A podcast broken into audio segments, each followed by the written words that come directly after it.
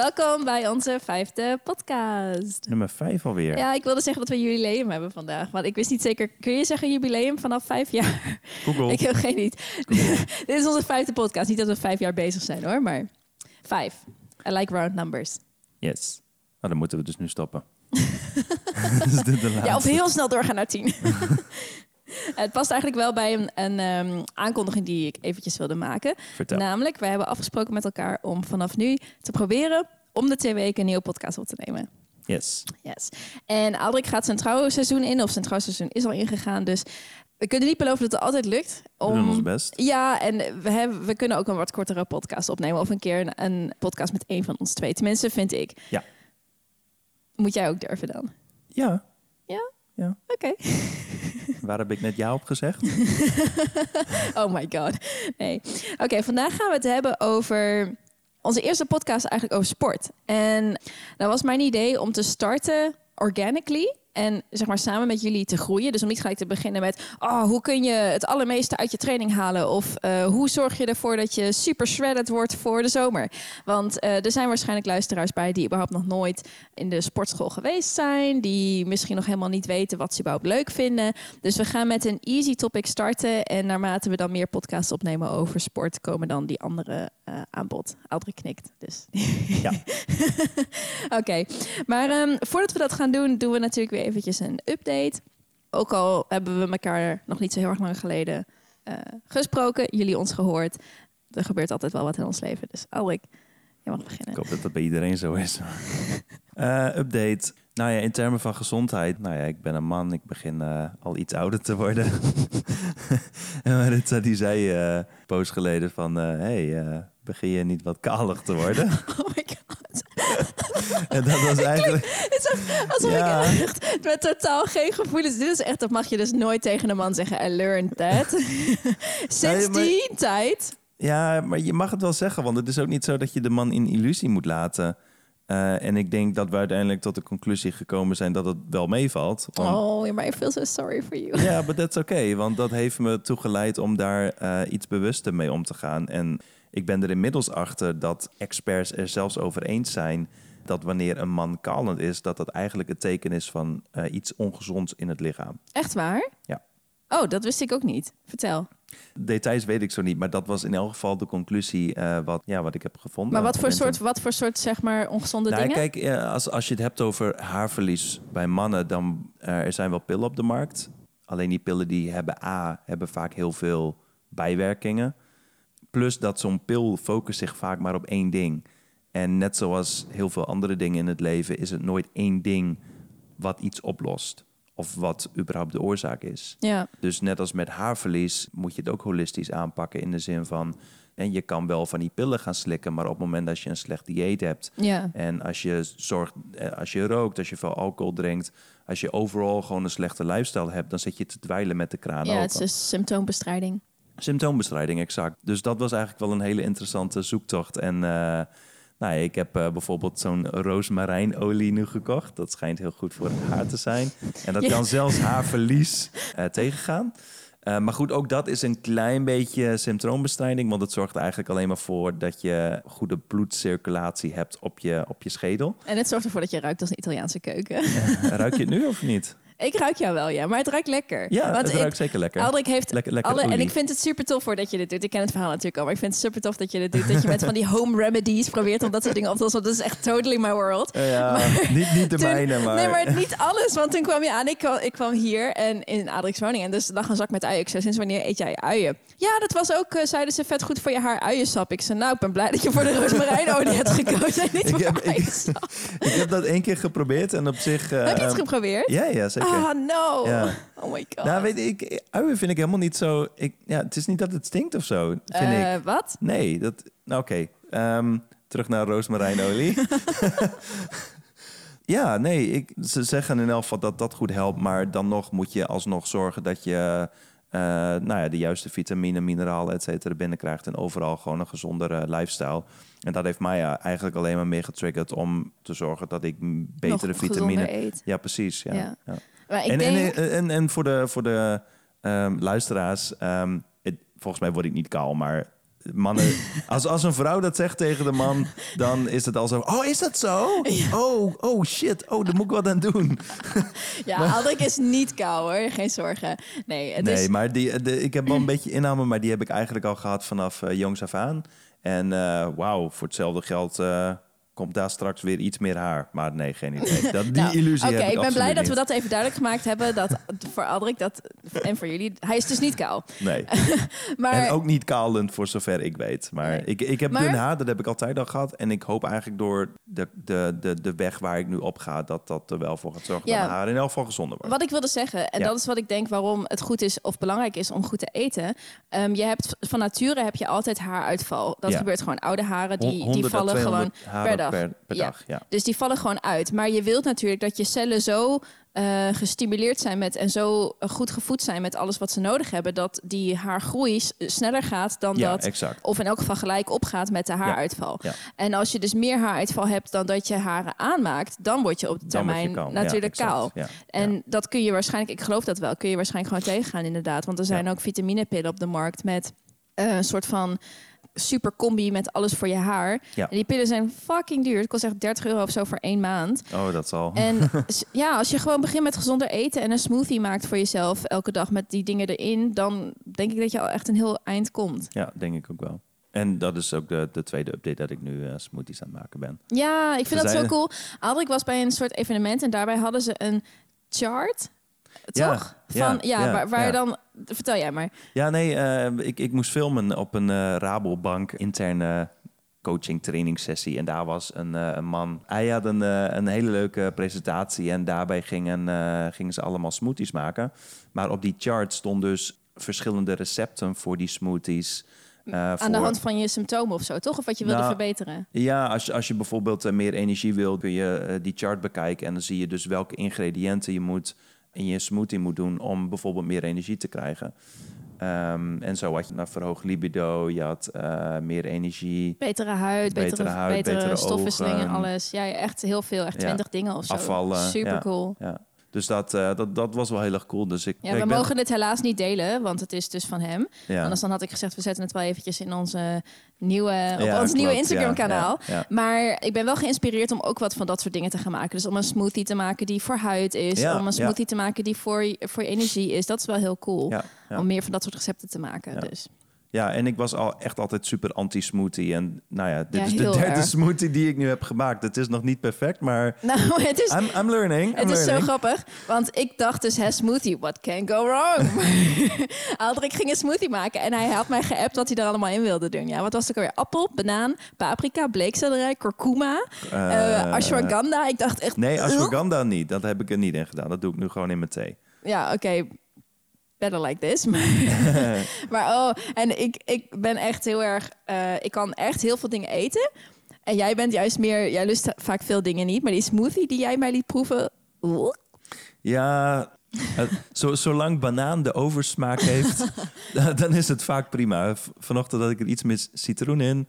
En dat vind ik nog altijd een beetje... Ik maak gewoon vanaf nu altijd banaan iets met jou, voor jou. Gewoon, Ja, als er maar gewoon een banaan Any oversmaak questions, zit... of banaan. aardbeien of zo, of frambozen... dan is het eigenlijk altijd, eh, altijd wel raak. ja. Eigenlijk, als je begint met smoothies maken, is eigenlijk de richtlijn dat je kiest voor, voor een, een basis. Dus bijvoorbeeld het sap, dus water, eh, Ja. plantaardige melk. Of bijvoorbeeld Ja. als je net begint, is het wel handig om met vruchtensap te beginnen. Want dan eh, smaakt het gewoon in elk geval lekker. Oh ja. Of een mengsel van vruchtensap en melk. Ja. Ehm Eén stuk fruit, waarvan je wilt dus dat het daarnaar smaakt. Want smaak, eh, fruit heeft een hele sterke smaak. Dus En banaan daar doe je dan het meeste van in. Daar doe je dan nou, gewoon één stuk van in. En dan zeggen ze nog iets van de helft van dat stuk fruit nog als groente. Dus bijvoorbeeld nog een wortel of Oh ja. een, een halve wortel of een twee handjes spinazie of zo. Ja. En dan komen, als je wat gevorderd bent, kun je dus nog allemaal superfoods er doorheen doen. En chiazaad er doorheen blenden of spirulina of maca. En Dat zijn allemaal superfoods, hè? dat is allemaal, ja, eh, poedertjes. En Ja. eigenlijk ben ik niet zo van de term superfood. Want superfood is eigenlijk echt een belachelijke term. Het ja, zegt het is gewoon een dat vrije label ook. Iedereen mag het... eh, het ja. zegt gewoon dat ergens veel voedingsstoffen in zitten. Ja. En in aardappelen zitten ook veel voedingsstoffen. Dus Ja, dat, ja. dat is eigenlijk niet echt een goede term ervoor. Maar om even samen te vatten van wat de meeste mensen begrijpen onder superfoods, die Ja. dingetjes dus. En ehm, ja, eigenlijk zo kom je altijd wel uit op een smoothie die je uiteindelijk lekker vindt. Ja, Nou ja, en, En dan, je hebt gewoon bepaalde golden combis. Ik bedoel, banaan en chocoladepoeder gaat gewoon vet goed samen. En aardbei banaan gaat vet goed oh, samen. dat moet je niet zeggen tegen mij. Oh, maar dat kun jij eten. Cacaopoeder. Cacaopoeder wel. Ja. Ja. Oh ja, tuurlijk. Ja. Ja. Ik kan er wel eentje voor je maken. Met makka is dat ook echt heel lekker. Makka en cacaopoeder geeft echt zo'n echt zo'n karamelsmaak. Oh, I love it. Ja, dus, eh, dus dat. Dat was denk ik mijn update wel. Oké. Dus I take it over from here. Yes. Mijn update. Oké. Passend bij deze podcast heb ik een paar dagen geleden een aantal punten opgesteld waar ik me de komende, de komende tijd meer op wil focussen. Als je onze vorige podcast gehoord hebt, dan weet je ook dat eh, ik met focuspunten werk in plaats van met doelen. Dus soort van bepalen welke aspecten van mijn leven of welke punten ik meer aandacht wil geven. En dat schrijf ik dan op. En bij mij werkt het zo dat ik niet eens bewust hoef mee bezig te zijn. Maar doordat ik het heb opgeschreven, ga ik er al vanzelf meer mee aan de slag. Nou, Dus ik heb het meegenomen en ik dacht, ik lees het gewoon eventjes voor voor jullie. Misschien vinden jullie dat wel interessant en het past bij vandaag. Dus even kijken. Ik heb als punten voldoende water drinken. Dan ook echt water en niet thee of koffie of sappen of gemengde dingen of zo. Maar, want ik merk dat als ik water drink, vooral op vakanties merk ik dat. Dan drink ik echt alleen maar water. Voel ik me gewoon zo energiek altijd. Dus dat is mijn doel, ook nu met het warme weer. Ik wil elke dag iets van beweging doen. Dat probeer ik sowieso altijd al wel, maar af en toe dan schiet het er een beetje bij in. Ik sport drie keer in de week, krachttraining. Ik doe twee keer yoga, één keer cardio en meestal doe ik nog iets van wandelen of zo. En dat wisselt wel een beetje per week, maar ik wil elke dag gewoon eventjes mijn lichaam bewegen, want dan voel ik me gewoon het beste. Maar niet elke dag die hard gaan of zo. Oké, volgende punt. Het- Ik kan dat gewoon niet, op tijd naar bed gaan. ik lig gewoon wat echt... is op tijd voor jou? Eh, dan zou ik op tijd, dan zou ik om voor 12 uur willen slapen. Dus dan lig ik om 11 uur in bed. Ja. Dat betekent dat ik om 10 uur me moet gaan klaarmaken, want ik douche en al dat soort dingen nog. Maar ik ben dan gewoon nog totaal niet moe. Dus ik lig, ik serieus, ik slaap elke nacht pas tussen 1 of 2 uur s'nachts. Maar hoe vaak moet jij er echt vroeg uit? Nou, niet heel vroeg, maar ik word wel elke dag om half acht wakker. Op zich. En, ja, maar ik heb al genoeg slaap gehad. Bijvoorbeeld vannacht sliep ik om, volgens mij om half twee. En vanmorgen om acht uur ging de wekker. Maar ik was al om half acht wakker en ik voel me dan ook gewoon goed. Ik voel me prima. Ja, er is toch niks aan de hand. Misschien voel ik, heb ik gewoon minder slaap nodig. Maar ik zou dan ideaal, idealer zou zijn om dan dat gewoon wat vroeger te leggen. Ik zou dan liever om elf uur naar bed willen gaan en bijvoorbeeld om zes uur wakker worden, zeg maar. Gewoon dat het wat beter is voor je lichaam om ja, Ja, eerder ik- te slapen, Ik zeg vind het altijd lastig iets. Want aan de ene kant kun je natuurlijk toegeven in de, aan, de- aan je lichaam in de zin van... misschien ben ik gewoon iemand die later wil slapen. Mhm. Maar ik weet niet of dat altijd al zo was bij jou. Ja, het verschilt een beetje. Ik ga echt door fases. En ik, daarom denk ik ook dat, dit, ik, dat ik me dit gewoon weer heb aangeleerd, zeg maar. Ja, exact. Ja. En dat, Want ik ja, word wel ja. moe. Dat is dus bij mij een beetje de, de valkuil. Ik word meestal al moe rond een uur of negen. Maar dan werk ik vaak nog, omdat Ja, ik nog ja, training geef. Dus ja. dan kan ik niet naar bed gaan. Dan kan ik niet unwinden, zeg maar. Dus dan komt er nog weer eventjes zo'n stoot. En de volgende moment dat ik moe word, is dan dus echt pas tussen 1 en 2. Dus dat is een beetje... Ja, ik ben nog niet helemaal over uit hoe ik dat wil doen. Maar ik herinner me ongeveer anderhalf jaar geleden. Toen had ik een periode waarin ik gewoon echt altijd om tien uur me ging klaarmaken en om elf uur in bed lag. En toen voelde ik me ook echt zo goed. Ja, en werken voor jou is natuurlijk training geven. En training geven, dat is best wel... Hè, dat, dan, dan wind je je veel op, zeg maar. Ja. Dus dan, dan heeft het gewoon weer meer tijd nodig dat je... Ja, je Ja, hartslag weer. gaat omhoog. Dus Ja, je, je hebt sowieso, ja. Verder heb ik als punt om fatsoenlijke hoofdmaaltijden te eten. Met focus op eh groente, veel groente en fruit en alle macro's. Hm. Want ik ben altijd een beetje op de lijn tussen eten volgens de richtlijnen waarvan ik weet dat ze goed zijn. Dus hoofdmaaltijden, veel groente en fruit. En eten volgens hoe je je voelt. Dat betekent dat ik niet altijd eet als ik geen honger heb. Maar als je dat niet doet, dan krijg je later honger. En dan ga je liflafjes eten en dan heb je misschien niks in de koelkast. Dus je moet een beetje de balans vinden. En de afgelopen tijd was de balans iets te veel richting... ah, ik heb nog geen honger, dan eet ik om vier uur eet ik eens een keer lunch. En dan heb ik natuurlijk geen honger in de av op, op avondetenstijd. En nou goed, ik wil weer een beetje verder terug naar gewoon even normaal doen. En daarin dan wel weer naar mijn gevoel luisteren. Ik wil verder weer inzetten op één keer per dag tofu eten en één keer per dag pulvrucht. Omdat dat samen een combinatie is van eiwitten die gewoon heel goed door je lichaam wordt opgenomen. Hm. Dus daar wil ik me weer iets meer op focussen. Eén keer per dag iets lekkers. Dat doe ik altijd al, maar dat wil ik weer eventjes zeg maar, iets meer scherp hebben. Meestal eet ik dan iets van vlokken of zo door mijn muesli of weet ik veel, Oh. avondeten nog. I'm sorry, maar je moet doen wat voor jou werkt. Nou, dat zijn vlokken niet in elk geval. Ja, maar jij woont naast, naast een café waar ze super lekkere softijsjes hebben. Dus Ja, nou, daar heb ik ook mijn fases. Die fase is nu even weer over. ja, ja, nou goed, jij hebt echt vorige week vijf keer gehad. Dus Ja, zoiets. Drie, drie keer volgens mij. Oké, ik heb opgeschreven nog als punten dat ik, als ik een keer geen zin heb om te koken of geen inspiratie heb, weer gebruik maak van Pinterest. Of anders buiten de deur ga eten. Dat geeft mij altijd heel veel inspiratie als ik eens een keer buiten de deur ga eten en denk, oh, dat hebben ze zo en zo klaargemaakt. Cool, dat ga ik ook proberen. Hm. Ehm, ik wil minimaal één keer per week gaan hardlopen, omdat ik weet dat dat gewoon heel goed, ik voel me daar heel goed door. En eh, dat is ook echt hetgene wat ik nodig heb om mijn benen echt te transformeren. Ik heb dat in een post een tijdje terug gezegd dat eigenlijk alles aan mijn lichaam redelijk makkelijk te beïnvloeden is met krachttraining of met ehm, yoga. Alleen mijn benen hebben hardlopen nodig. Hm. Anders dan zijn ze gewoon niet hetzelfde. Dus ja, I'm sorry, I gotta do it. Yes, then do it. Binnen het eerste uur dat ik wakker ben, wil ik in elk geval iets eten. Want ik merk dat ik dat anders, als ik het langer uitstel, dat ik dan later veel honger krijg. En eigenlijk dat punt voorbij ben. Je wilt eigenlijk eten, überhaupt in het algemeen wil je eten voordat je, voordat je het hongergevoel voelt. Mhm. Dus daar wil ik wel ietsje meer op letten. Want bij mij is het in elk geval zo, sommige mensen die voelen van... oké, nou nu begin ik een beetje honger te krijgen... nu moet ik eens een keertje gaan eten. Bij mij is het van het ene moment... ook ik heb geen honger, tot het andere moment... "Rah, I'm ravenous. Dus Het is te veel extreme. ja, Ja. dus ik moet een beetje dat een beetje voor zijn... en een beetje aanvoelen van... oké, ik heb nu misschien nog geen honger... maar ik heb nu al drie uur niks gegeten, dus... Ik krijg waarschijnlijk Ik straks krijg honger. waarschijnlijk Ja. over een half uur echt super vette honger. Dus beter kan ik nu eventjes alvast wat maken. Ja. Want dat werkt voor mij gewoon heel goed. En tot slot heb ik opgeschreven dat ik elke zondag eventjes mijn week wil plannen.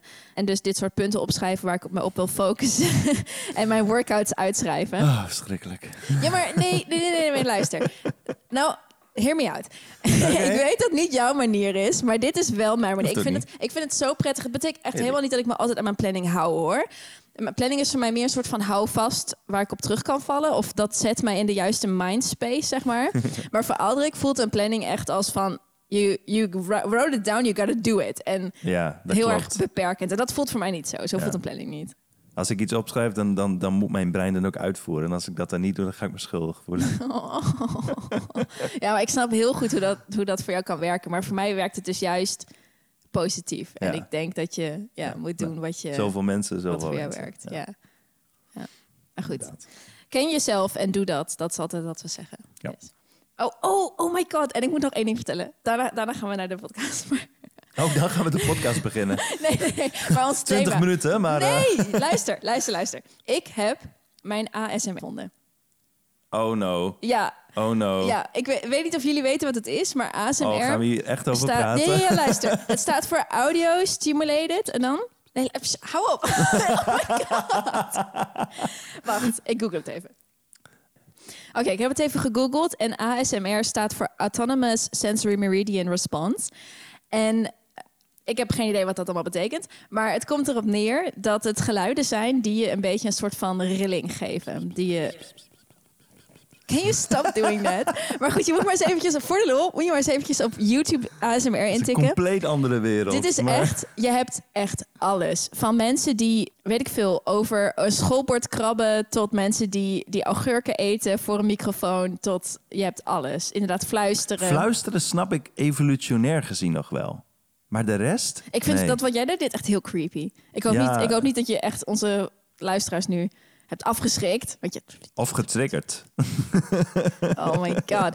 Oké, nee, maar luister. Ik dacht dus altijd, ik dacht toen ik vanaf dat het moment dat ik dat leerde, ik zei, oh my god, ik wil mijn ASMR vinden. Want ik wist het gewoon niet. Ik heb gewoon bij alles, ik denk, ja, het is wel prettig. Zo druppels die in water vallen, ja, het is wel leuk. Maar niet echt dat ik ervan denk, oh, dit is gewoon zo'n orgasmic Maar wat is het nou dan? Vertel. Ja, ja, oké. Het moment dat je een ijsklontje in water doet en het ijs barst Oh, en zo knik, knik, knik. Nee, dat ijs Oh. barst. Dat, ge- dat geluid, oh. Ik vind het echt amazing. Nou, gelukkig is, is dat het natuurlijk... Ja, nee, ik vind mensen horen eten, dat vind ik echt alsof je. Nee, dat. dat- Nee maar, die, en, nee, maar die mensen eten ook echt. en er zijn dus mensen die dat chill vinden, ja? ja, This is freaking me out! ja. Maar echt, fluisteren is de enige die ik soort van begrijp. Oh, en Maar Ik denk dat ik, dat ik van knisteren hou. Want ik hou ook heel erg van die knisterijsjes. En ik hou ook heel erg van vuur wat brandt. Zeg maar. Ja, vuur dat vind ik ook heerlijk, ja. maar dat klinkt fijn, Ja, vind ja. ik. Dus ik denk dat ik de knisterpersoon Ik heb ben, wel die, eh, die, die, die app, zeg maar, die eh, Relax Melodies app. Mhm. Die heb ik wel altijd op regen en op, eh, op, op knetterende kampvuren, et cetera. Maar dat is meer evolutionair gezien, zeg Ja, maar. dus omdat meer we na- gewend zijn dat natuurlijke geluiden. Gewoon natuurlijke geluiden. ja. Maar, Maar, goed, ik denk dat ik er op zich wel aan toe zou kunnen voegen... dat je zeg maar mensen op de achtergrond hoort praten of zo, dat soort dingen. Dat is Ja. hoe we evolutionair in elk geval zijn opgegroeid... en wat we gewend zijn geraakt. ja, dat denk ik, ja. Maar ik, kan, ik kan verder niks bedenken wat ik fijn vind om te horen eigenlijk. Nou, er zijn heel veel geluiden daar eh, eh. Ja, maar echt, dus- het, is dus ook niet iets wat je gewoon een beetje fijn vindt. Zoals, want ik vind het bijvoorbeeld Nee, fijn als ik, de, ver- als ik de verwarming hoor ruis. Dat vind ik gewoon een fijn geluid. Ja, Of onweer vind ik ook wel leuk om te horen. Ja. Maar het is echt inderdaad dat je denkt... Ah, ja, maar het schijnt ook dat niet iedereen het heeft. oh, nou, ik wist ook niet dat ik het had, maar ik heb het gevonden. Maar krijg je dan echt rillingen?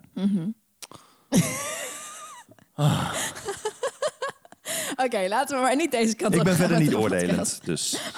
Nee, totaal niet oordelend.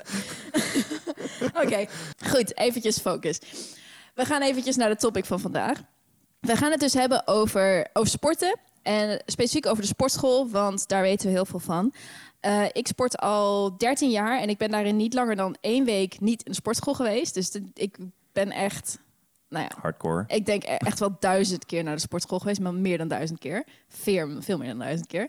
En eh, jij sport nu ook al wel weer een tijdje best wel trouw vooral. Jij bent gewoon echt, jij gaat gewoon altijd. Ja, alleen als ik op vakantie ben. Maar zelfs als het kan, dan doe ik dat. Ja. In Paraguay bijvoorbeeld zat een sportschool in, de, in het hotel. Ja, dan ga ik zeker sporten. Ja, oh, dat vind ik ook zo cool. Als je in het buitenland bent en dan ga je naar, Ja. dan hebben ze zulke toffe gyms en vaak kun je gewoon gratis, omdat je daar toch niet woont. Klopt. Gewoon een keertje gratis. Ja. Oh, ja, love that. Ja, dat zou echt elke hotel die moet dat standaard hebben. Ja. Serieus.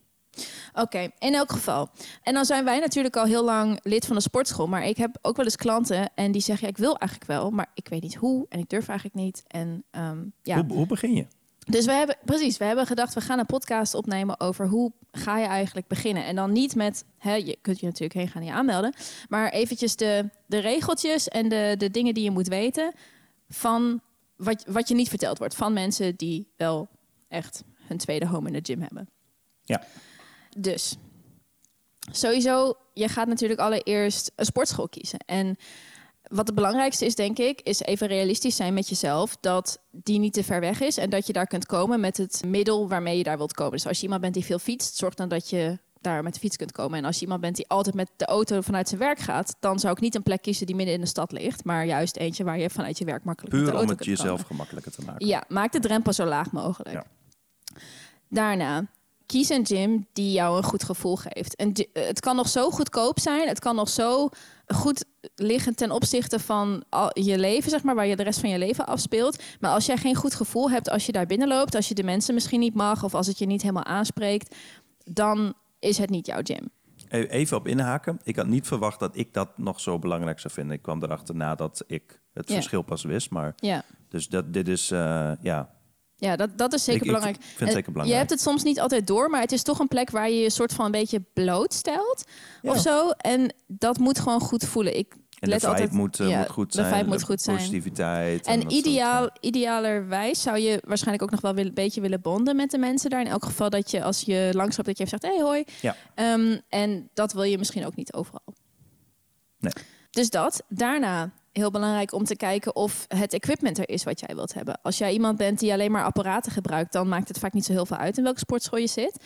Maar als je bijvoorbeeld graag gebruik maakt van stokken, ballen, je wilt misschien zo'n monkey bar eh, Klimrek of ja. hebben of iets, dan moet je kijken dat een gym dat heeft. Ja.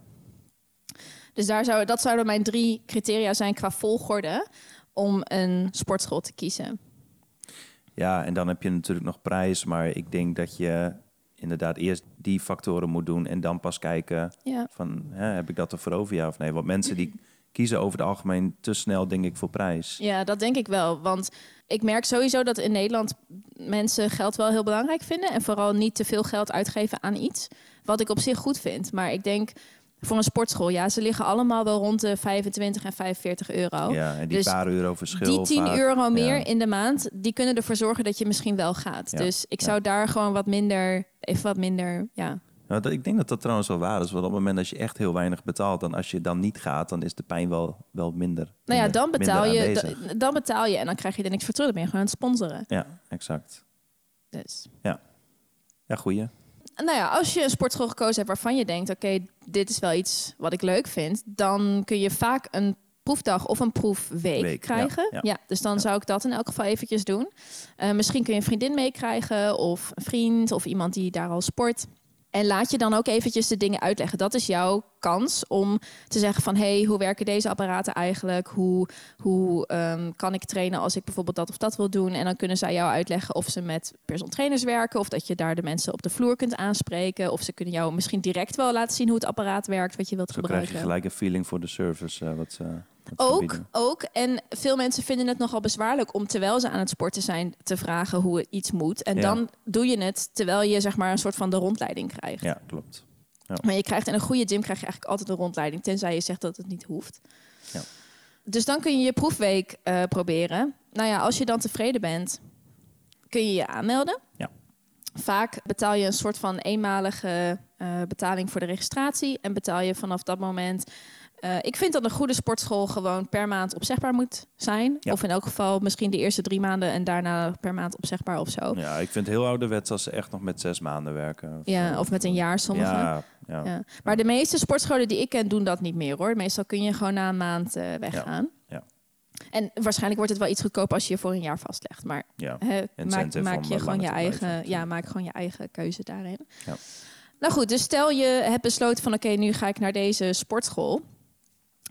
Vaak kun je inderdaad gebruik maken van trainingsschema's die daar al liggen. Sommigen hebben een soort van bord waar elke week nieuwe oefeningen op staan die je kunt doen. Eh, misschien zijn dat oefeningen waarvan je denkt, eh dumbbell row, nog nooit van gehoord. even googlen. Ja, Ja. maar even googlen of even op YouTube. Er staan echt van die 20 seconden filmpjes waarin gewoon de beweging eventjes eh, gemaakt wordt en uitgelegd wordt. En dan heb je hem. Dus het is niet Chinees als in ongooglebaar. ja, maar het is zo. Je kunt altijd ook eventjes iemand aanspreken. Staffmembers zijn daarvoor. En vaak heb je in sportscholen ook nog personal trainers eh, of mensen die in loondienst voor de sportschool werken, waar je bijvoorbeeld één keer in de zoveel tijd een schema kunt laten maken. Ja. En dat is echt mijn ultieme tip als je echt beginner bent, is daar gebruik van maken. Je Ja. kunt iemand gewoon aanschieten, even een afspraak maken en diegene gaat eventjes in een half uur tijd, maakt hij met jou een schema, loopt hij met jou eventjes alles bij langs. En dan heb je iets om mee te werken. Klein beetje een stok achter de deur. Ja. Ja. ja.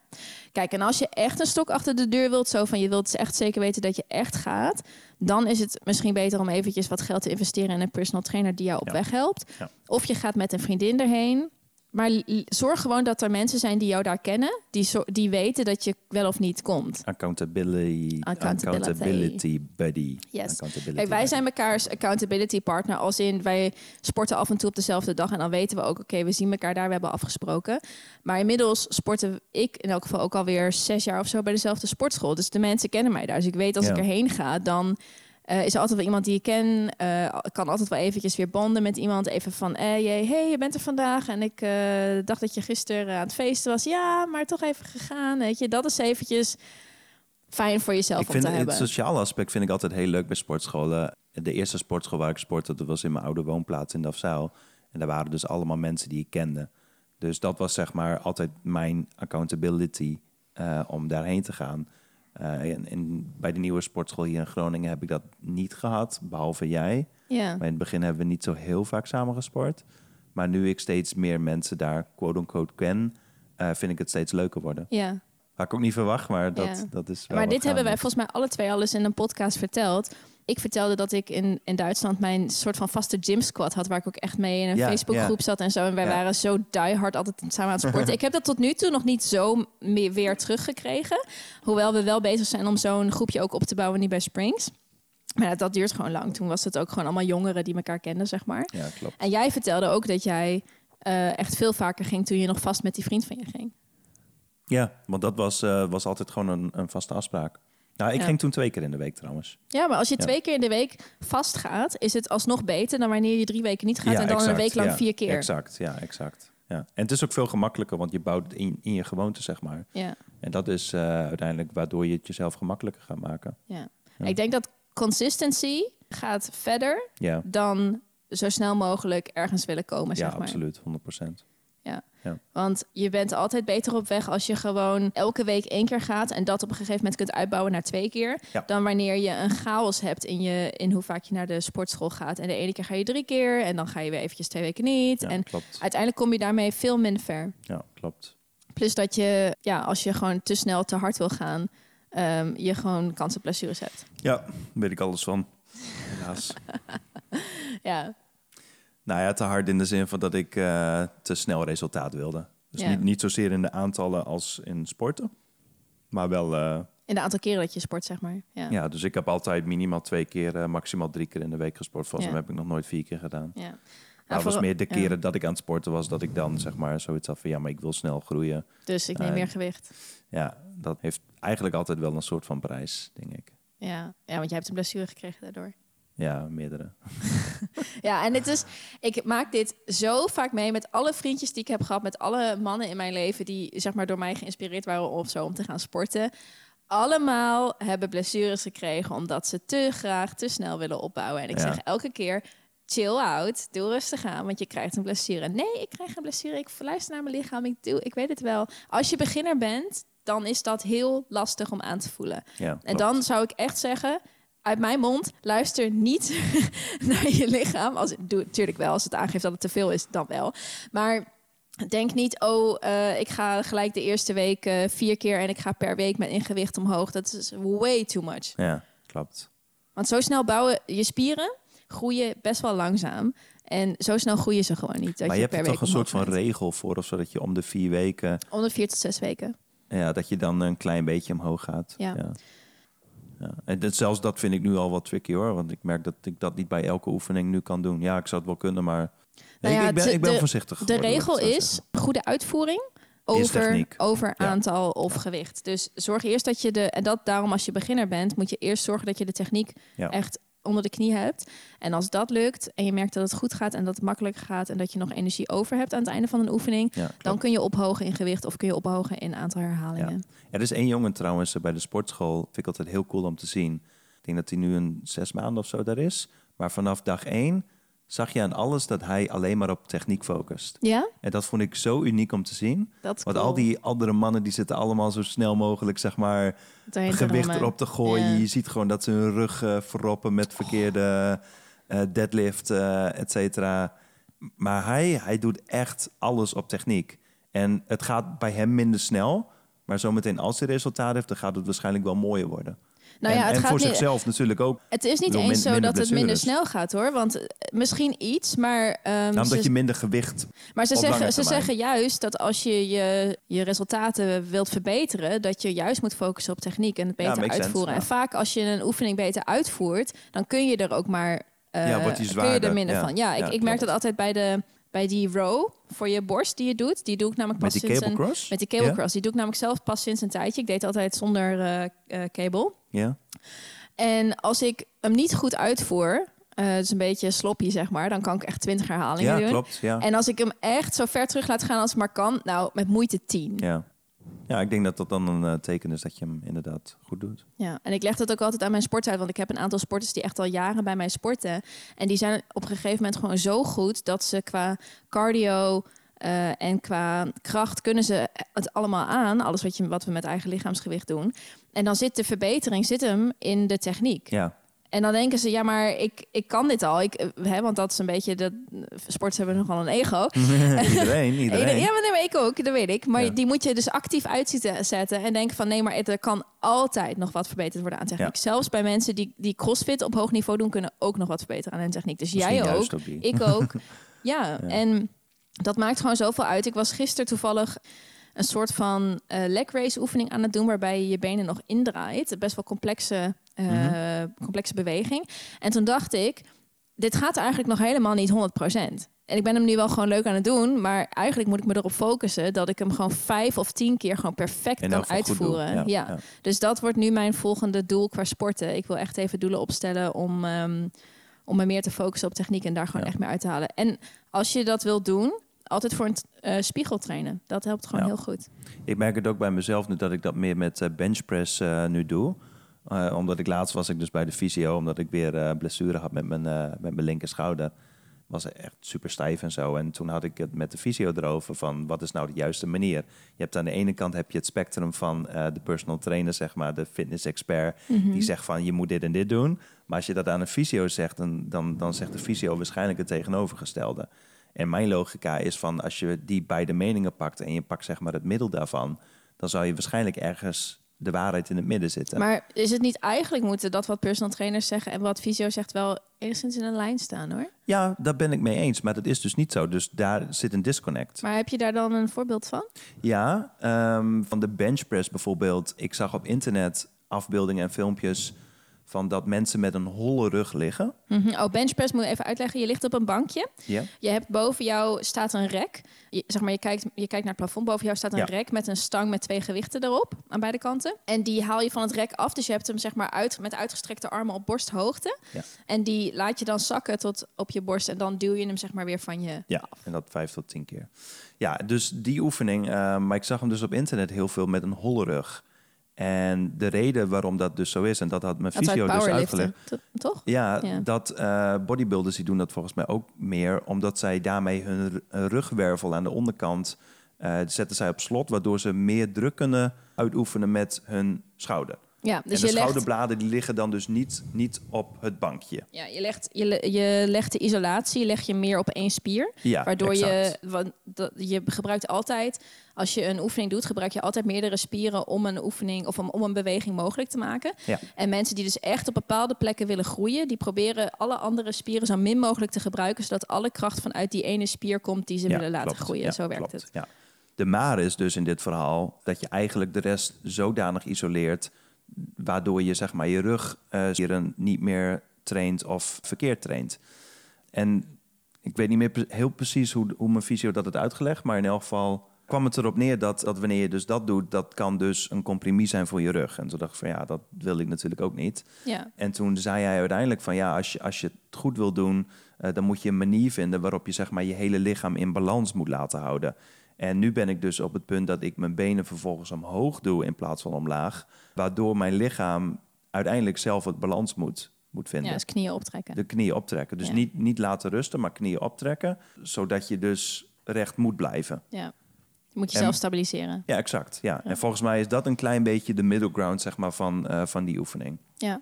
Nou ja, kijk, het ene extreem Het is, het is niet, het kan wel, maar dit zijn natuurlijk hele onnatuurlijke oefeningen om een onnatuurlijk effect te Ja, bereiken. Want dat zijn mensen die willen gewoon mega grote borstspieren klopt, hebben. Ja, klopt. En dat is natuurlijk helemaal niet natuurlijk. En Nee. op zich, het kan geen kwaad als je er echt heel goed op let en je bent echt een ervaren sporter. Ja. Maar dan hebben we het niet over, oh, ik ga al drie jaar naar de sportschool. Nee, dan heb je het echt over iemand die al tien jaar 15 jaar. Ja, of precies. 15 Ja, jaar ja. echt op die manier bezig is met fitness. Dat zijn ervaren sporters, die kunnen dat doen. Ja. Of iemand die begeleiding krijgt van een coach of een trainer, dan kun je het onder begeleiding ook wel doen. Maar ik ben sowieso niet zo heel erg fan van die geïsoleerde oefeningen. Juist omdat het geen bewegingen zijn die we in het normale leven ook, Ook dat, maken. we, we, maken nooit een geïsoleerde beweging. We hebben klopt. altijd, eh, dat heet de compound movements. Dat zijn bewegingen waarbij meerdere spiergroepen samen moeten werken om de beweging uit te voeren. En ik denk, en dat is mijn theorie, ik heb nog niet gekeken of het ook echt zo is, maar ik denk omdat wij die bewegingen in het echte leven ook meer maken, Ja. is het eigenlijk makkelijker om resultaten die je met die oefeningen behaald hebt ook te houden. Omdat je in het echte leven eigenlijk die spieren ook al traint, gewoon door gebruikelijke bewegingen. Dingen als lunches doe je in feite als je de trap oploopt. Squats en deadlifts doe je in feite als je iets optilt. Als, eh, ja, ik denk dat dat echt waar is. Als je kijkt waarom mensen eigenlijk blessures krijgen, als, als ik mijn eigen voorbeeld neem van mijn schouders bijvoorbeeld, dan is de reden waarom ik blessures krijg, is omdat ehm, als ik bijvoorbeeld een, eh, eigenlijk kleine spieren zou moeten trainen, maar ik train alleen de grote spieren, dan compenseren die spieren die eigenlijk ja. eh, niet het werk moeten doen. ja, precies. En dan raken die spieren dus eigenlijk ja. Over, overwerkt, zeg ja, maar. je, je traint dat eigenlijk. is de basis van ja, een blessure vaak. Je traint eigenlijk uit verhouding. Ik moet heel eerlijk zeggen, want ik sport, en ik moet het even afkloppen. Ja. Maar ik sport al eh 13,5 jaar, heb ik uitgerekend. Doe ik al fitness. Ja. En de enige blessure die ik ooit heb gehad, was een ingescheurde eh hipflexor. Ja. En dus niet eens heel erg extreem, maar gewoon een klein beetje gewoon scheurtjes dat je denkt van, oh, als ik die beweging maak, dan doet het even pijn. Ja. En dat heb ik gekregen door een yoga houding. Oh ja.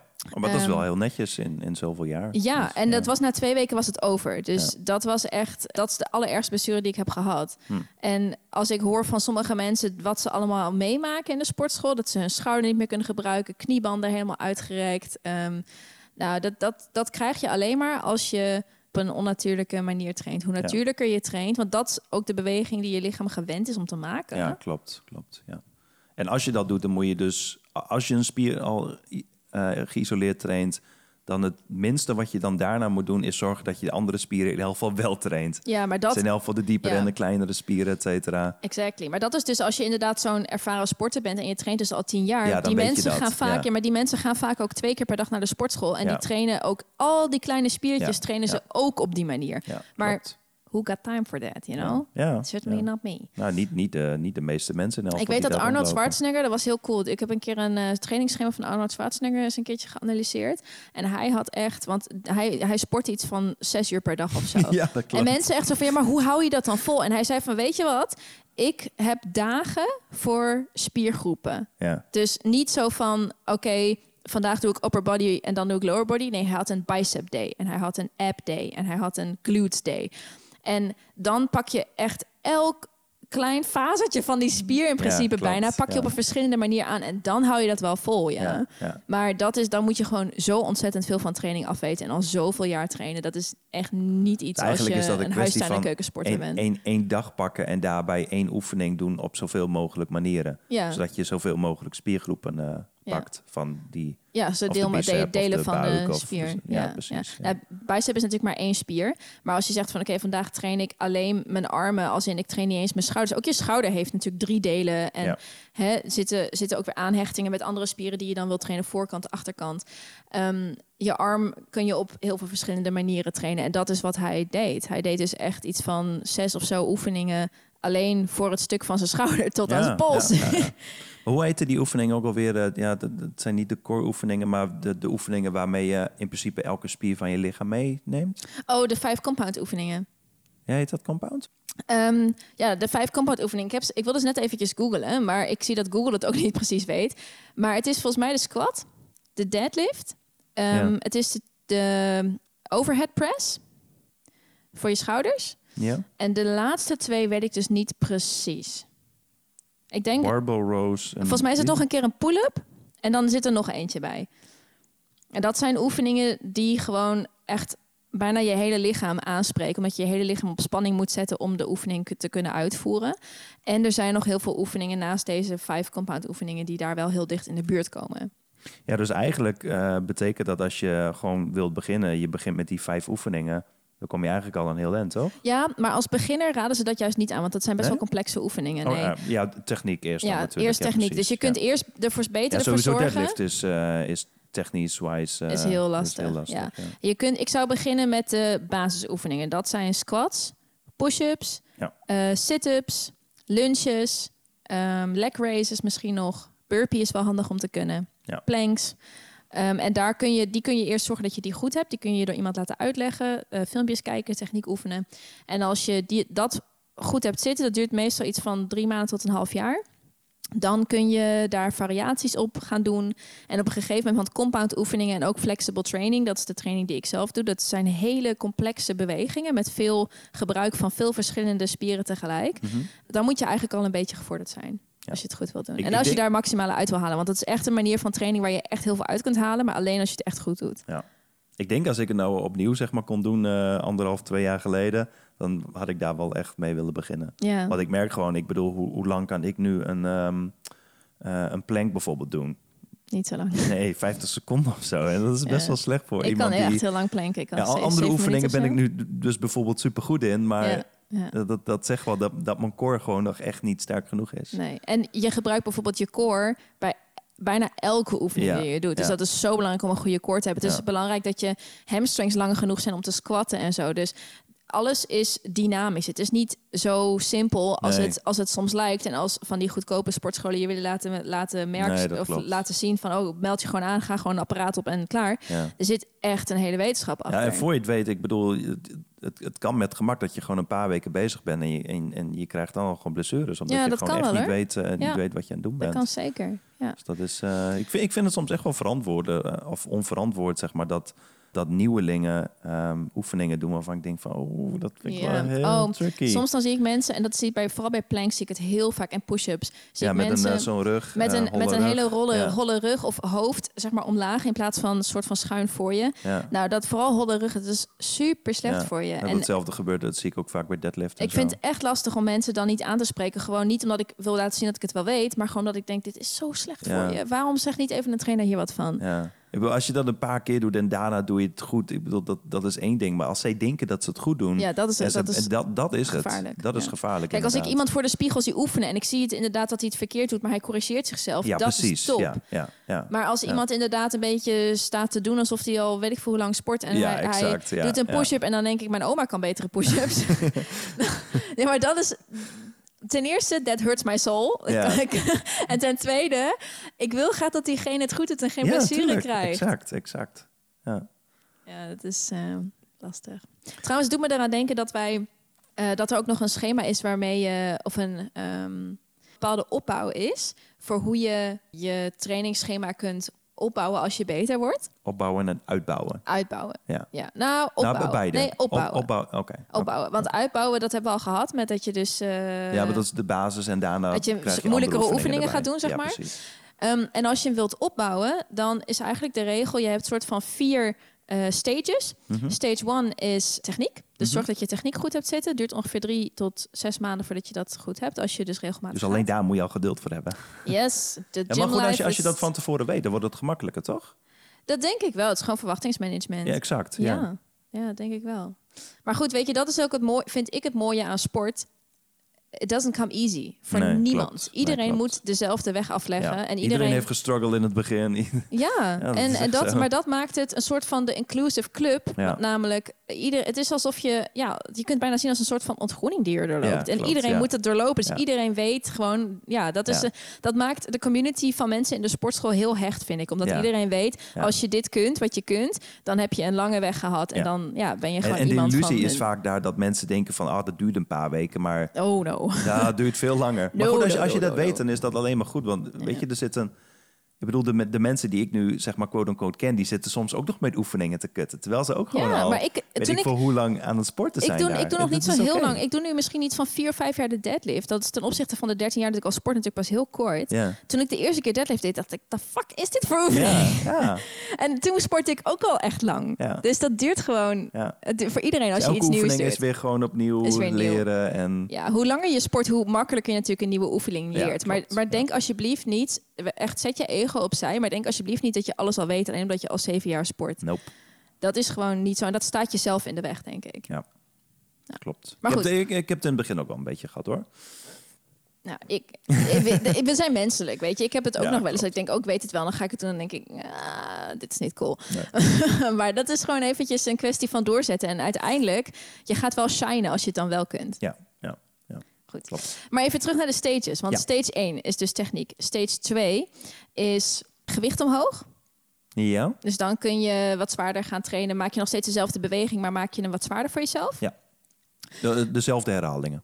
Ehm, nee, je kunt, dat, daarin kun je afwisselen. Je kunt ook meer herhalingen doen. Dat staat zeg maar gelijk aan, aan meer gewicht. Want Dus, hoe, hoe dus meer, eigenlijk of meer, meer- aantal. Ja, of, of meer, meer ge- gewicht. Ja, want dat ja, hangt een beetje ervan af eh, hoe, je- wat voor soort spiertype Ja. je wilt bereiken. Als je, wat meer, als je echt grote spieren wil hebben, dan kun je beter weinig Gewichten. herhalingen doen met veel gewicht. Ja, exact. En ben je, wil je meer slanke spieren die nog een beetje bewegelijk zijn, dan kun je beter veel herhalingen doen eh, met wat minder gewicht. En wil je het gemiddelde ervan, dan doe je beide. Oh, dat weet ik eigenlijk niet of dat kan. Nou Ja, ja, vast. het zal Of een beetje balans afwisselend. iets zijn. Ja, precies. Ja. Maar goed, dat is stage 2. Stage 3 is snelheid. Dus als je merkt dat je dat kunt doen, je, je hebt en de techniek goed en je kunt meer gewicht nemen, maar je wilt bijvoorbeeld niet 30 herhalingen doen, want dat is echt bizar veel. Dan ga je het sneller doen. Dus je neemt minder pauze tussen de oefeningen en je, het maakt het nulpunt korter. Het nulpunt is eigenlijk het punt van de oefening waarop je geen beweging uitvoert. Dus als je een squat maakt bijvoorbeeld, zijn de nulpunten op het moment dat je staat, als je gewoon recht staat, en op het moment dat je in de squat zit. Dat zijn de nulpunten van de beweging. Is dat een vorm van high-intensity training trouwens? Nee, dat is geen Nee? high intensity. Nee, dat is gewoon zorgen dat je de hele tijd bezig bent, zeg maar. Gewoon de hele tijd ja. in de movement zit, zeg Ja, maar. En stage 4, daar komt high intensity aan bod. Stage Oh, oké. 4 is met plyometrics trainen. Dus dat zijn eigenlijk sprongoefeningen of eh, oefeningen waarbij een Ah, oké. ja, oefeningen waarbij een deel van jouw lichaam tijdens de beweging in de lucht is. Oh, Dus is, dat de definitie zeg maar, van high-intensity? plyometrics. Nee, dat is, dat is de Oh. definitie van plyometrics. Oké. En high intensity is, daar wordt vaak, worden vaak plyometrics in gebruikt. Omdat high intensity voor mensen is die al op een hoger niveau trainen. Oké, makes sense. Ja. En om plyometrics te doen, moet je dus echt al alles heel goed hebben. Want je maakt plotselinge bewegingen. Je doet jump squats, jump lunges. Je kunt jumping push-ups doen. Explosief rennen, dat soort dingen. Daar moet je echt al heel goed zijn. Want dat is natuurlijk heel blessuregevoelig.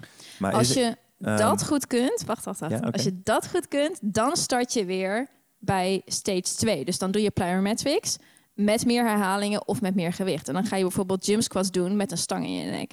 En dat Ja, is wat, precies. maar Ja, da- daar ben ja. ik zelfs nog niet eens hoor. Ehm, dan ben je echt op powerlifting niveau al bijna. Dat, dat doen die mensen. Of dan ga je push-ups doen met, eh, eh, zeg maar, jumping push-ups met een schijf van 10 kilo of zo op je rug. oh dat soort sick shit. ja. En waar zit eh, CrossFit in die eh, berekening? Nou ja, je kunt ook crossfitten gewoon op een laag niveau en het gewoon rustig opbouwen in theorie. Maar in de praktijk is crossfit gewoon best wel rammen. Ja, En eh, zit dat dus tussen snelheid en eh, meer gewicht in. dus 2 en 4. tussen 2 en 3. Ja. Twee, ja, Ja, precies. crossfit is niet echt plyometrisch. Meer functional training is vaak wat meer plyometrics. Ja, Maar ik moet zeggen dat ik niet heel veel van crossfit weet. Ehm, dus misschien dat ze dat ook wel doen hoor. Ja. Ze doen wel jump squats delen of zo. Maar het is niet mainly focused daarop. Want het is ook focused op heel veel gewicht. Kun je zo snel mogelijk eh tillen. Vooral- Ja. of, Crossfit vooral zo snel mogelijk. Zoveel mogelijk. In een bepaalde tijd. eh, zo vaak mogelijk, zeg Ja. maar. Ja. En functional training, ja, dat is... Oh, I love that. Ja, ik moet dat echt vaker doen. Ja. Maar ja, ik moet ook zeggen, ik heb nog niet echt, echt ook oefeningen gegoogeld, zeg maar. Daarover. Misschien moeten we even uitleggen ook wat functional training Ja, is. doe maar even. ja, want ik, ik weet dat denk ik ook nog niet heel goed. Oké, Dus- nou, fun- het is, Aldrik is vanaf het begin dat wij elkaar kennen eigenlijk al een beetje gefascineerd door functional training, want dat is de manier waarop ik train. Maar ja, je Eigen lichaamsgewicht? nou ja, functional training is niet per se met je eigen lichaamsgewicht, maar je, je maakt bewegingen die je ook in het dagelijks leven zou maken, Ja, vaker. exact, Ja. En daarom dus functioneel. Je, je traint op een manier die functioneel is. En het is, wordt ook vaak gebruikt door atleten die bepaalde bewegingen heel vaak moeten maken in hun sport. Hm. Die doen dan oefeningen die die beweging ondersteunt, zeg maar. Ja. Dus dan gaan ze eigenlijk, het is een soort van droog oefenen voor het echte leven. En hun echte leven is natuurlijk de sport. ja, ik Dus vind het de, Zo doen ze het, het dan. het meest logische type sport eigenlijk wat er is. Want het is, het is ik bedoel, als je, als je iets op moet pakken door je knieën gaat. ja. Ik bedoel, zelfs die beweging doen heel veel mensen al verkeerd. Mhm. Dat leer je zelfs als je, een, als je een kind hebt gekregen, dat je je kind niet zo verkeerd op moet tillen. Maar Ja. dat je dus als deadlift of squat moet, omhoog moet komen. En ja, niet, als ja, eh, een voorovergebogen brug of zo. ja, nee, precies. Ja, ja. Ja, ik moet er echt maar even, even werk van maken. Dat, Ja. ja. ja. Maar goed, en, en ik train dus, eh, ik noem het flexible training, omdat ik ook nog wat yoga delen erin heb zitten. En omdat ik ook nog wel cardio doe. En functional training is toch nog wel iets meer gericht op kracht. Maar ik doe wel veel delen Het is een hele holistische... Ja, het is een, het is een super, ik, I love it. Dit is, is er is een reden voor dat ik het al zo lang doe. Van, van kracht, conditie, yoga is dan flexibiliteit. Flexibiliteit. Ja, maar, dat is dus flexible training, hè, wat ik Ja, doe. precies. En ja, functional training ja. Maar- heeft maar wel overlap. Is, is heel holistisch, laat ik het zo Ja, zeggen. ik train zeker heel holistisch. En op een hele natuurlijke manier. Ik doe wel... Kijk, ik heb ook wel eens Daarom dat ik... krijg je nooit blessures. Dat denk ik wel, Mm. ja. Maar ik, denk, ik heb ook wel dat ik denk van... Oh, ik wil eigenlijk... Want bijvoorbeeld mijn bovenlichaam ontwikkelt zich sneller dan mijn benen. Ja. Dus ik weet dat ik mijn benen op een andere manier moet aanpakken dan mijn bovenlichaam. Dus dat zou wel kunnen dat ik dan bijvoorbeeld voor een bepaalde spier... wel een isolatieoefening doe. Of een oefening uit bodybuilding of zo. Maar ik kan me ook wel voorstellen dat dat misschien zelfs soort van tijdelijk is. Dat je die, als die spier onderontwikkeld is, dat je hem eerst inderdaad isoleert en dat je dat daarna misschien. be- Ik Gewoon merk, bijhoudt, zeg maar. ja, ik, ik merk bijvoorbeeld bij mezelf eh, met, met mijn benen. eh, sinds dat ik mijn benen zeg maar krachtig heb gemaakt, wordt het ook makkelijker met hardlopen. Mhm. ja dat is En als zeker ik, ik bedoel, ik, in het begin van dat ik aan het sporten was, ben ik ook gaan hardlopen. Maar ik merkte gewoon, conditie was op zich oké, ik kon dat aan. Maar ik merkte gewoon dat mijn spieren verzuurd waren. Ja, Dus, dus de kracht in mijn benen was er gewoon niet. ja. Maar dat, dat is eigenlijk als je dus... eh, Dus in dat de is puur kracht, toch? Als je dus in de sportschool zou trainen, de spieren die je nodig hebt tijdens het hardlopen, dan doe je Dat functional is dus vooral, eh, wat is deze spier hier? Hamstrings. Ja, dat is de hamstring is dat, dus eh, deadlift. Ja, dat helpt wel, ja. Ja. Lunches helpen heel goed met hardlopen. Ja. Want als je, als je kijkt hoe mensen rennen, dan is het de hamstring. Bij lopen is de hamstring niet actief, behalve bij rennen. Hm, Ja, wat je af moet zetten. Exact. Ja. Ja. Dus de hamstringen, dat is dus inderdaad deadlift. Oh, dat makes sense. Ik leer weer zo wat. Hey. Ja, je leert van onze eigen podcast. Yes. Oké. Wat we nog eventjes wilden doen, was een aantal regels benoemen die je niet te horen krijgt als je de sportschool binnenkomt. En natuurlijk krijg je een lijst met alle huisregels. Oh, de ongeschreven regels. maar de ongeschreven Ja. regels die mensen die al langer sporten weten en die we jou als luisteraar van de Healthy Chats podcast natuurlijk gaan geven, zodat jij niet voor gek staat in de gym en snel aansluiting kunt vinden en hartstikke leuke mensen vindt en lekker kunt gaan sporten. Yes. Leuk. Goed, onuitgesproken regels in de gym. Regel nummer één. En dat is ook gelijk degene waar, waar- Dat is eigenlijk de reden waarom ik deze regels wil doen. Omdat ik word er zo aan stoor als mensen dat doen. Oh my god. En ik weet dat, dat degene... Maar dan moet je de- tegen die mensen zeggen, ja, hè? niet maar ik, tegen weet, de ja, maar ik weet dat ze er niks aan kunnen doen. Maar dit is gewoon voor alle nieuwe mensen. Stop doing this. Als mensen in je range of motion lopen. Oh, Wat- ik wat houdt dat haat in? dat. Houdt dat betekent dat je een oefening aan het doen bent. Stel je bent een... eh, je bent bijvoorbeeld je schouders aan het trainen en je, je opent dus je armen opzij. Ja. En dat is de beweging die je de hele tijd maakt. Iemand Ja. kan zien dat diegene de hele tijd een soort van vleugelbeweging Ja. aan het maken is. En diegene gaat iets terugbrengen. Hartstikke goed, altijd je spullen terugbrengen. Dat, dat is helemaal niet de issue. En diegene loopt zo dicht langs mij dat ik mijn arm niet op de manier uit kan strekken. Waarop ik hem al 15 keer heb uitgestrekt en nog vijf keer moet uitstrekken om die oefening te doen. Maar is dat niet een beetje bewustzijn van je omgeving? Ja, en dat, dat heb je natuurlijk niet als je in een sportschool bent. Want je, het is allemaal eng en veel mensen en je snapt allemaal niet hoe het werkt. Ja, maar, Ik, ik zie het ook wel eh, mensen die al langer daar sporten. Dus dat, eigenlijk is dat gewoon een teken van dat je een soort van meer bewust moet zijn van je omgeving. eh. Ja, wel als je langs iemand loopt die een oefening aan het doen is. Ik kijk altijd als Ja. ik langs iemand loop van is diegene ja, met een oefening bezig, moet ik En dan gewoon met een grote boog eromheen. grote boog Ja. eromheen of even wachten. Want er is niks irritanter dan dat, dat je moet stoppen. Dat vind ik gewoon echt niet oké. Sorry. Sorry, sorry, sorry, sorry. Ik ben, Nee, dat is oké. dit is echt winding me up. Zo, Yes, I, Oké. I can see that. Oké, goed, dat is één. En nummer twee eh, is een close second. Want ik kan er ook niet zo goed tegen als mensen een apparaat bezetten en dan moeilijk doen over dat niet met jou willen delen. Ligt misschien aan hoe ik ben opgegroeid, zeg maar, in de gym. Want Mhm. in mijn eerste sportschool was het altijd zo dat als iemand aan een apparaat bezig was, dat je naar diegene kon gaan en kon zeggen van, hey, kunnen we afwisselen? Oh, Want zo, Als ja. want je moet altijd even pauze doen. Je doet vaak sets. Dus je Ja. doet bijvoorbeeld drie sets van elk 15 herhalingen. Afhankelijk van hoe, hoe, hoe kort zij die sets doen natuurlijk op elkaar. Ehm, meestal, de, eigenlijk de richtlijn is dat je wel iets van 45 seconden rust neemt of een minuut. Ja. En dat is precies de tijd dat iemand Ja, anders net eventjes ja, de oefening kan doen. Dus share gewoon lekker je apparaat. En Ja. dan, dan leer je ook mensen kennen. En dat zou ik ook zeggen als iemand naar jou toe komt en zegt van... hey, ben je hier nog mee bezig of kan ik anders? Dat je zegt van ja, ik ben nog even bezig, maar we kunnen wel om en om. Ja. Dan leer je ook gelijk mensen kennen. Ja. Dus ja, ik, ik, ik eh, merkte bij mezelf nog dat ik, dat ik dat ding nog te weinig doe. Ik denk dat ik dat nog wel... delen. Ja, maar het is op het moment als iemand vraagt van hoe lang ben je nog bezig, is het vaak denk ik nog één keer en daarna mogen zij hem hebben. Ja, maar dat kan ook als je toch nog maar één keer bezig bent. Dat is prima. Ja, precies. ja. Maar, Maar, als, je, ehm, als je net bent begonnen of zo, dan is het natuurlijk. Ja. eh, Ja. En op een gegeven moment ken je wel mensen in de sportschool. En dan kun je ook zeggen Ja. van... hey, ga jij nog die en die doen? Ja, zullen we anders om en om? Ja. Want één apparaat wat bijvoorbeeld altijd bezet is... is die fucking cable cross. Yep. En dat kan gewoon om en om. En die is, dan, ja. Eigenlijk alle, hè? Je hebt daar drie, drie losse en je hebt die cable cross met, eh, met twee van die dingen. Ja. Zijn bijna altijd allemaal altijd eh, bezet. Ja, dat komt dat alle mannen aan die... di- En dat is ook goed. cable is hartstikke goede om mee te trainen. Maar dat weet iedereen. Dus dat is wel te werken. Moet zo'n ding thuis hebben. Maar Oké. eh, volgende. Volgende punt. Ik kan hier ook nog wat van leren, want ik heb soms fases waarin ik ook heel erg afgeleid ben en op mijn telefoon zit. Maar ik vind het echt een no-go als je op je apparaat op je telefoon zit. Want je bent altijd langer op je telefoon dan dat je denkt. Dus je bezet het apparaat onnodig. Ja, klopt. Dat moet je gewoon echt niet doen. Ik zag laatst zelfs iemand lezen tijdens Echt? een oefening doen. oh, wow. Dat, ik, voor zich, ik vind dat wel cool. Ik zie ook wel eens mensen op de fiets zitten. en Die zijn dan, die zijn dan gewoon aan het studeren en aan het fietsen. En dan denk ik, you go girl. Dat is hoe ik ook Maar dat mag gestudeerd heb. tegenwoordig niet meer. Dat wordt een boete. Wat? Ja, appen, appen en bellen op de fiets boete. Nee, op de, op de fiets in de sportschool. Oh, oké. Nee, dat wordt geen boete, Nee, denk oh ik. god, nee. Nee, nee, nee. al. Nee, maar ja, gewoon... nee, maar ja, dat, is, dat is efficiëntie. Maar ik vraag me af hoe efficiënt dat echt is. Maar Oh, ik heb het ook wel gedaan. ja, Ja, dat helpt wel. ik weet niet. Mensen zijn is- niet zo goed in multitasken. Ja, maar dat, eh, je hebt ook niet voor niks toch die bureaufietsen en zo? Ja, oké. Als je het voor lange... t- Ja, precies. Ja, dat snap ik dat. Ja. Next. Goed, next ben jij. Oh, ehm, Nee. Wat? I'm going to roast you. Oh. Oké. je weet dat je dit doet en dat ik het haat. Eh, Mensen aanspreken terwijl ze aan het sporten zijn. oh. Yes. Jij doet dat. Ja, dat doe ik wel, ja. Ja, echt heel Ja. vaak. Ja. En ik ben gewoon, dat is een reden waarom ik niet altijd met jou wil sporten.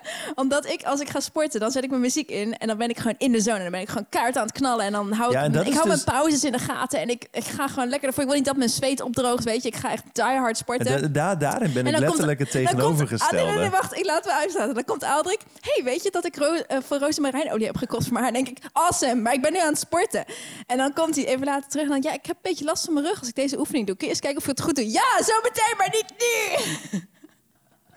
Maar ik ben er echt het tegenovergestelde. Niet, niet zozeer met, eh, met sporten, dat, dat mensen mij dan, eh, dan storen of zo. Maar ik heb bijvoorbeeld nooit oortjes in. En ik vind het ook echt verschrikkelijk als andere mensen dat doen. Nou, sorry, maar dan vind je mij maar verschrikkelijk. Ja, nee, ik zeg Ik niet ga dat, niet dat, voor jou dat ik jou verschrikkelijk vind. Ik vind alleen... ehm, ik, ik heb zoiets van, ja, maar ik, als ik daar ben, zeg maar... dan wil ik gewoon alles ook horen om me heen en zo. En ik hoef niet in een geïsoleerde ruimte te zitten. Want als ik dat doe, dan zorg ik wel dat ik thuis sport. Dus ik vind het een beetje... ergens vind ik het asociaal. En ik Ja, weet dat dat het niet is, maar... Ik vind dat Dat- heerlijk, want ik vind het... Thuis zou ik niet sporten. Ik moet ergens heen gaan. Ja, Dus dat, dat, dat, dat snap ik. dat, ja. ik moet gewoon ergens heen gaan. Ik vind het ook gezellig om wat mensen om me heen te hebben... die hetzelfde aan het doen zijn als ik. Ja. Maar ik wil niet banden als ik aan het sporten ben. Nee. Ik wil wel van tevoren banden en ik wil prima daarna banden, maar niet terwijl ik aan het sporten ben. Maar is dat de reden waarom je de oortjes in doet of voor jezelf? Ik neem aan dat je het Eh, voor jezelf ga, doet. Ik ga ook heel goed op muziek. Dat Ja. vind ik ook wel heel prettig om met muziek te sporten. Maar er is altijd muziek in de sportschool. Ja, maar die is niet altijd heel leuk. Nee, dat snap ik. Nee, wel. maar de reden is wel een beetje dat ik gewoon niet gestort wil worden, ja. Nee, oké. Maar jij En dat, en negeert, dat is jij een negeert dat teken. cue. En dat is een social cue zo, zo van eh stoor me niet, alsjeblieft. Want Precies, waarom snap je dat niet? nou, omdat ik het asociaal vind dat mensen dat doen. nou, maar dat is toch, ga je toch niet mij irriteren? Nee, ik zal erop letten volgende keer. Oh, oké. Ik denk dat het wel duidelijk is, maar toch zien wij alle twee heel vaak mensen die dat niet doen. Maar als je spullen gebruikt hebt, zet ze terug. Ja. Het lijkt me heel obvious, toch? Ik, laatst werd ik aangesproken door, ehm, door een man. Ik was aan het bankdrukken of zo. Ik weet niet meer wat het was. Ik had in elk geval iets had ik het opgeruimd. En toen kwam hij naar me toe en toen zei hij zo van... Weet je, jij bent de enige die, die hier al, al- altijd alles steeds opruimt.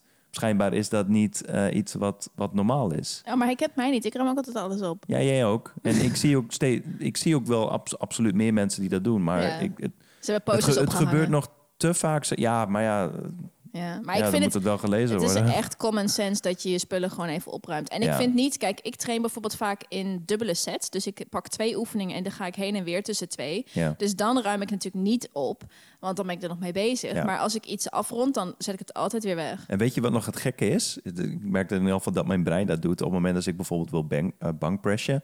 en ik zie dat daar bijvoorbeeld mijn 25 kilo... zeg maar aan elke, elke kant erop zit... dan ga ik sporten en dan heb ik zoiets van... ja, maar het staat hier ook op, dus ik hoef het niet op te ruimen. Ja, Dat is de mindfuck die gebeurt op het moment als mensen het laten zitten... ja. want dat wordt de nieuwe norm. En weet je wat daar... Heel irritant. Weet je wat daar kwalijk aan is, vind ik namelijk. niet Want dat ik het doe hoor, maar... ik vind dat kwalijk, omdat misschien iemand daar ook wel wil trainen en die kan die 25 er niet afhalen. Ja, ik, heb, klopt. ik heb best moeite als vrouw om zulke zware gewichten van zo'n Ja. stang af te halen. Ja, helemaal als het ook nog hoger is of zo. eh, en dat houdt, klopt. weerhoudt mij ervan om aan dat soort dingen te trainen. Dus ik vind echt mannen... Alleen om die ik, reden al. Ik heb geen idee of mannen onze podcast luisteren, maar dat zijn meestal degenen die zulke zware gewichten laten hangen. Haal ze er gewoon af en hang ze gewoon weer terug waar je ze vandaan hebt. Of waar diegene voor jou ze vandaan heeft. Dat is jammer dan, maar you gotta start somewhere. Ik ruim ook wel de shit van anderen op. ja, ik doe dat eigenlijk de hele tijd. eh. Oh, en die klemmetjes, die liggen ook altijd echt overal. Yup. Je bedoel, je zou verwachten dat alles inmiddels een beetje een vaste plek heeft, maar Oh, die ik, ik, ik probeer het altijd weer terug te leggen Het op, op, op een logische plek. Die klemmetjes, mij, die maar- klemmetjes zijn haarclips van de sportschool. Ja. Je raakt ze gewoon altijd kwijt. Ja. ja. Oké, Ehm, volgende punt. Nou, die is heel belangrijk, denk ik. Eh, schoonmaken is ook heel belangrijk. En dan vind ik niet alleen heel belangrijk dat je het apparaat schoonmaakt waar je op gezweet hebt, maar dat je ook ervoor zorgt dat je niet fucking vies naar de gym gaat. Zoals ik bijvoorbeeld gisteren. Ik schaamde me er echt voor dat ik nou ja, mijn deo vergeten was. En iedereen dacht van, oh my god, wat doet die Mhm. zwerver hier? dus ik, ik heb een keer naast iemand gestaan op de loopband. En diegene had volgens mij al drie dagen achter elkaar gesport en hetzelfde t-shirt aan.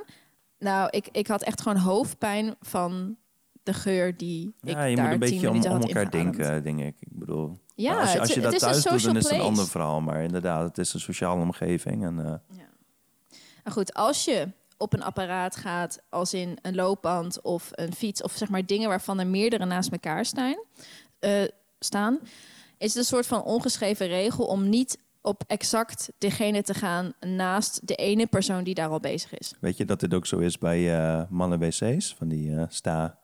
Ik heb dat eens in een film gehoord, ja, dat mag niet, hè? Ja, niet dat het niet mag, maar het is ook een beetje zo'n ongeschreven regel. Zo van als, de, als er vijf van die... Pissoirs. Be- Hoe? Pissoirs heet het. Pissoirs? Oh, Ja, volgens mij wel. Maar als er eh, vijf van die pissoirs zijn en één staat bijvoorbeeld aan de linkerkant, dan ga je dus niet naast hem staan. Dan zorg je dus dat er in elk geval één tussen zit. Ja, logisch ook. Ja, Ja. maar ja, dat... dat Maar- dat, dat, dat Oké, mag, ik, mag, ik, mag ik dit vragen? Dit is iets wat ik echt altijd al willen weten. Vertel. Als je, als je naast iemand gaat staan, kun je dan het zien? Kun je dan naar links kijken en zien? Het, het ligt eraan wat voor, eh, wat voor ehm, schot er tussen zit. Oké. Oké. maar soms kun je het zien, ja. Als het zo open is, zo gewoon zo'n open bak, zeg maar, Ja, dan kun je het gewoon zien. ja maar mannen die kijken waarschijnlijk constant eh, naar elkaar in die Oh zin. my god. Ach, vrouwen doen het ook. hoor. Oh, nee. Uh-uh. Ah, vrouwen kijken elkaar op, op straat aan. Zo van, Ja, maar niet op de borsten en op, op andere plekken. Oh, oké, dat doen alleen maar wij. Oké. Dat denk ik wel, ja. Oh my god. ik heb wel... Oh my god, ik, ik kan niet geloven dat we hier naartoe gaan in onze podcast. Dit is echt shameful. Maar ik, ik heb laatst een feitje gehoord. Jij mag het bevestigen of het klopt. Ik denk het namelijk wel. Een eh, man ziet in één jaar van zijn leven meer andere piemels dan een vrouw in haar hele leven. Dat is het feit. is niet waar bij mij. Nee, maar jij doet Ten- geen... ten- tenzij je doet- een teamsport ja, doet. team, ja, teamsport telt Ja. dus mee. Daar, daar was het ook op maar gebaseerd. dan is het bij vrouwen van, dan toch ook zo als vrouwen teamsporten doen? ja, die, ja, maar ah, er zijn wel veel mannen die wel seks hebben met heel veel vrouwen.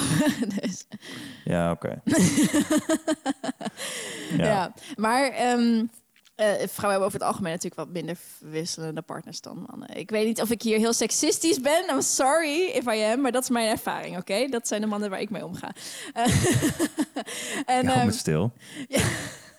Ik zeg niet over jou. Dit is mijn verleden. Alles ja. wat ik van mannen weet is dat mannen vaak meer vrouwen hebben dan vrouwen mannen hebben. Maar goed.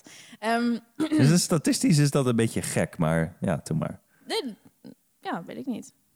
Want dat betekent dat er zeg maar meer vrouwen moeten zijn dan mannen. Ja, eigenlijk wel. Hoe kan dit? Waar komen die vrouwen vandaan dan? Nou ja, Als dan, ik... dan, kom je terug bij de, bij de oude discussie van... eh, ja, maar wie is dan eerlijk? Oh, oké.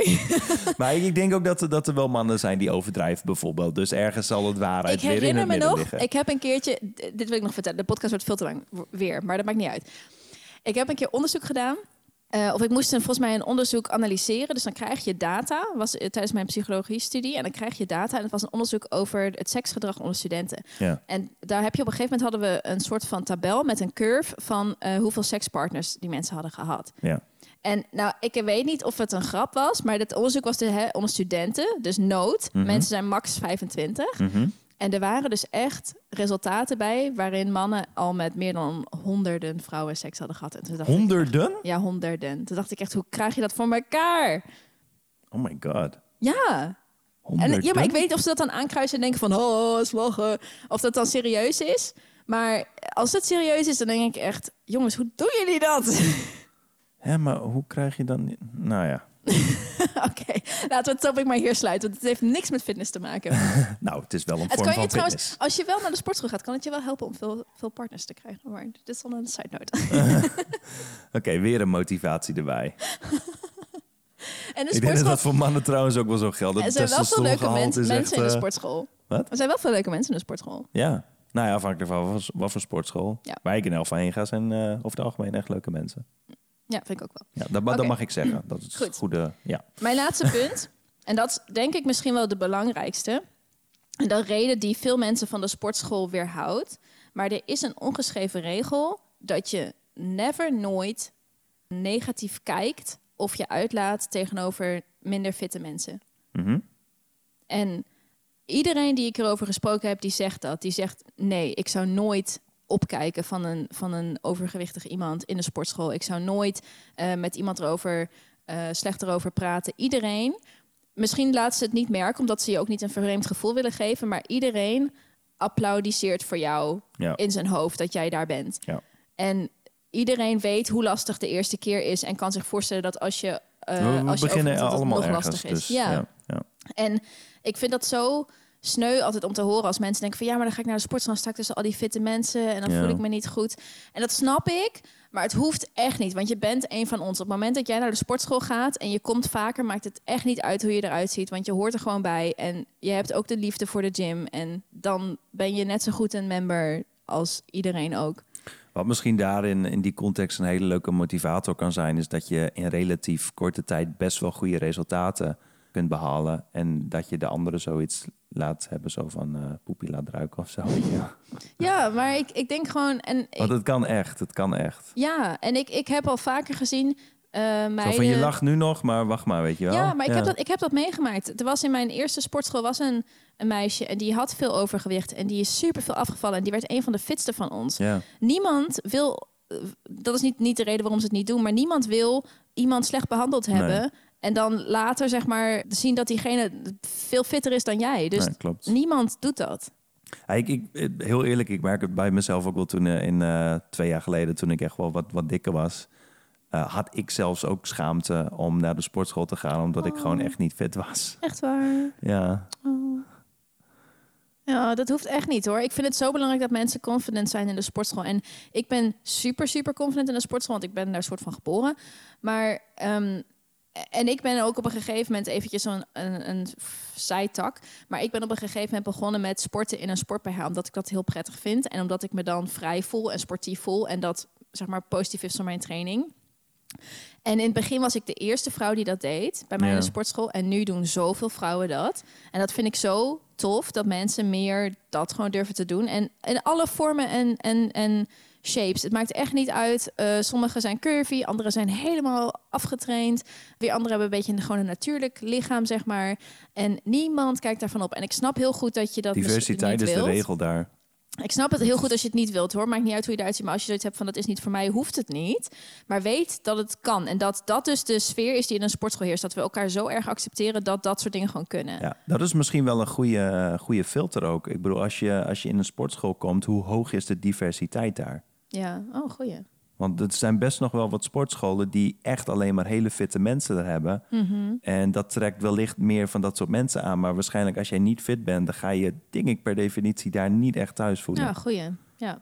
Kijk naar wat, wat er voor andere mensen sporten, ja. Ja, maar bij, on, laagdrempelig. bij onze ehm, sportschool eh, is, is de diversiteit redelijk hoog, vind Oh, ik. wij hebben sowieso echt een sportschool waar Ik vind echt, het echt heel fijn. sporten echt allemaal sportnerds bij ons. Ja, En echt allemaal van die hele authentieke types. Ja. En ah, oh, fantastisch. ja vind ik echt, super. Vind ik echt Gewoon super chill. echt, wat oudere mensen zijn er af en toe ook zo Ja. schattig. Oh, ook. er is zo'n lief stel. Oh my god, I love them. Jij weet wie, welke ik twee denk, ik bedoel. denk dat ik weet wat Ja, je bedoelt. Het is zo'n zo'n zo'n lief stel. Ze gaat dat met z'n tweeën. Ze hebben altijd van die... Ze zijn, zijn al wat ouder. Ze hebben altijd helemaal ethisch... van die zweetbandjes en zo.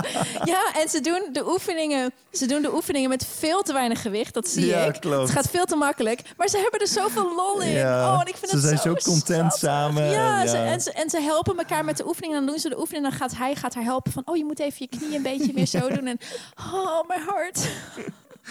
Ja, klopt. Ik vind het echt leuk om te zien. Ja, dat is echt amazing. En zo kijken wij naar, in ieder geval zo kijk ik naar sporters en de mensen die ik ken. En Ja. ik ken best veel mensen in verschillende sportscholen, die kijken ook zo naar, Ja. naar anderen. Ja. Nooit negatief. Ik heb nog nooit iets negatiefs gehoord. Nee, het is best wel een safe space wat dat betreft. ja, hoor. echt. Ja. Dus voel je niet Het is, het is denk ik meer in jouw hoofd en om daarmee aan de slag te Ja. gaan.